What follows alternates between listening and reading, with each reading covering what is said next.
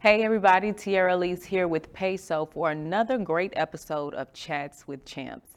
Now, today we've been seeing so many topics going in the media, so many things happening, and today we want to talk about a few of those things. First and foremost, we'll start off with the Colorado Buffaloes hmm. and Deion Sanders. I know that this has been a topic that's just been in media since Deion has announced his um, his coaching positions, his acceptance of his coaching position at Colorado. But do you think that the Buffaloes are overhyped or that they're receiving too much attention? To be honest, like no, not at all. Because when Deion as a coach, he attracts that energy wherever he been Thanks. since before. When he was in college, he was like that. So the way he portrays himself, it been that way for the longest. So I feel like that just came along with his with his like his image base is based off that basically. So wherever he go, it's gonna be that. We seen it. He went to the HBCU, Jackson. He right. went there, and we ain't have focus on HBCU like that since the 80s. Like everything right. was HBCU, HBCU, HBCU. And then when he went to the PWI out there in Colorado, you see the traction just went there. We got celebrities on the sideline. Right. We got performances in the entrance. It's just bringing a, a different level of like different level of energy towards college football period do you yeah. agree with that yeah no i agree with that 100% and no i don't think that they're overhyped or that they're receiving too much attention. I really just think that this is the result of what's called the prime effect, Coach Prime. Facts. And to understand the hype behind Deion Sanders himself, it's like you have to understand his impact. First and foremost, is Deion Sanders, okay? He's one of the greatest professional athletes of all time. And then he is one of the original sports influencers. I mean, before the Justin Jeffersons and Odell Beckham Juniors, there was Deion Sanders, right? And then Hall of Famer. Come on out. The man has a gold jacket that he's earned because of his uh, tremendous football career. He's top 100 greatest college football players, and then he's top 100 greatest NFL athletes.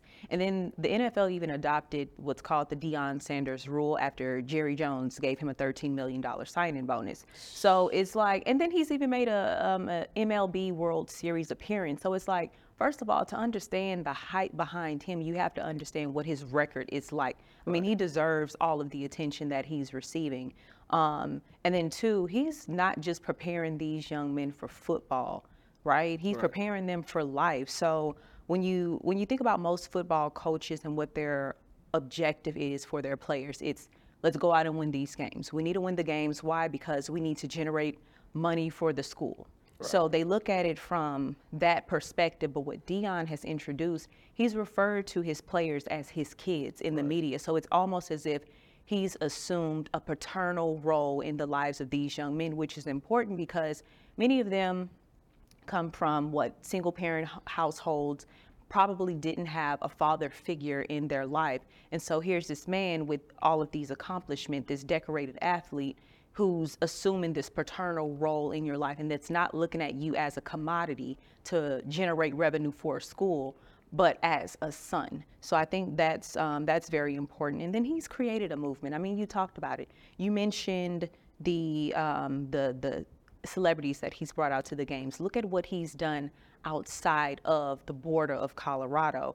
Um, so before Deion got there, let's just be real. Black people weren't worried about Colorado. Colorado wasn't even marketable at we, the time. We, like as, as far as like Colorado. the school, like the, yeah. the, football program, like Deion brung that there. Deion brung that whole attitude, that exactly. swagger there. Exactly. And then the movement moved from wherever because he had a fan base. The crazy part, he had a fan base in Jackson that exactly. wasn't even Jackson fans. It was just a fan of Deion. And that's the point that I'm getting right. at. They had people rooting from other colleges that they was facing, rooting for Deion to win. And right. I was like that too. Like you can see it. Like coaches don't want players talking to Deion. That's crazy. Like, they don't want it. Like after they don't want them talking to Deion because they know his recruitment is crazy. Like he can he can sell anything to anybody. You feel me? He can spell yeah. ice to Eskimo if he wanted to. You feel what I'm saying? I mean, and and then like, like I said, just this just this whole entire bandwagon of black fans. You see now they have the HBCU with the Colorado um, logo on there, and, which is crazy because, of course, Colorado is not an HBCU. I mean, right. it, it's kind of almost offensive in a way to the history behind historically black colleges. But in a, in another way, it's showing that even though we didn't we don't attend the school we still have our support for him. So i mean it, it's kind of twofold but i mean at the end of the day it's not an hbcu So what do you think about like the influence when like when he left Jackson, like the HBCU influence? Yeah. You think you think that traveled with him to Colorado, or you think they still have some relevance in Jackson? Absolutely. I mean, you got to look at it like this. When Deion was hired as a coach for Jackson State, the media went there because it was Deion. Before Deion got there, what what media, what major media outlets were in Jackson, Mississippi for Jackson State University? It's like if you were not in the SWAC and know how great Jackson State University is just within the SWAC from, you know, the, the band, the J-Settes, like we get hyped about that. We get Right. hyped about the Southern and the Jackson State Right. game, you know, the Boombox Classic. We get hyped about that because that's it, it was something that they were well known within our community to be that school. But then Deion comes along and now he's placed them on a more national platform. So Right. now you have people all over wanting to know what Jackson State University is, is about. So he brought that attention there because of him. Because, like I said, it's it's it's the result of the prime effect. You know, wherever he goes, the media is is gonna follow him. So that's that's what that's about. Um, and I mean, look at it. You have basketball players, you have rappers, you got DJ Khaled talking about so you know what I mean. You know what time it is. Um, so I, I think that his this movement that he's created is something that hasn't been seen in college football. I also want to say he brought a different out outgo. Like a lot of times you see you see it in the media, you don't see it much, but like he brung the fact that like I'm a black man, I'm taking care of my kids, and at the same time I'm coaching them, and I'm also bringing along other kids while I'm doing it. You know how hard that is, and to keep your kids on the same responsibility as other players is insane. Like he makes he holds them more accountable than he holds anybody else Yeah. on the team. So like that's that's surprising to see for me. Like I like that part. Because that's a black man taking care of his family, so Yeah. that's something the media needs to see, and other little kids need to see that also. You feel me? Facts, facts. Without And, and I mean, just thinking about it on a grand scale too. When they have the the KFC commercial and he has all of his kids there, so seeing, like you mentioned, a black man in media with his family is something that you know we we don't see often on that level. Um, I mean, growing up, you know, we watched the Huxtables where there was the positive uh, black father figure in the home, um, Family Matters, but you don't see too many shows like that today. So I think that what he's doing, like I said, it's bigger than football. I think whether they win or lose, people are going to support him because of what he's done. And then even, I mean, just back to what you were talking about about Colorado's football team and it being marketable. The ticket sales for the Colorado game has skyrocketed. I think, and my uh, CPAs and financial um, people can check me on this one, but I think that the ticket sales has risen about 300 percent from what they were. They were, I think, they were sold at maybe like a hundred dollars, and now the average price may be 500 or something. I read, um, but y'all can fact check me on that, and I give y'all permission. Um, but I mean, just he's helped the university generate 18 million dollars for their first home game. Right. I think he has a contract for what about 30 million for over a five-year period. I mean- he's generating his salary in almost well close to his salary in one home game. Right. And then you're talking about the sunglass line that he created, which also started a trend and a movement genius. That was genius. a million dollar in a million dollars in sales and they're already sold out so it's it's like his impact is much bigger than the game of football. Um, i think that to judge his value based on his game performance is is super flawed because if we're talking oh well they won this one well they're not going to win this one. And you see the haters in the comments oh they're not going to beat this person. Well it's it's not about winning or losing at this point. and real champions know that it's not a win or a loss. It's it's about okay what can i do differently this game that i didn't do last game? So a loss is not really a loss it's a lesson.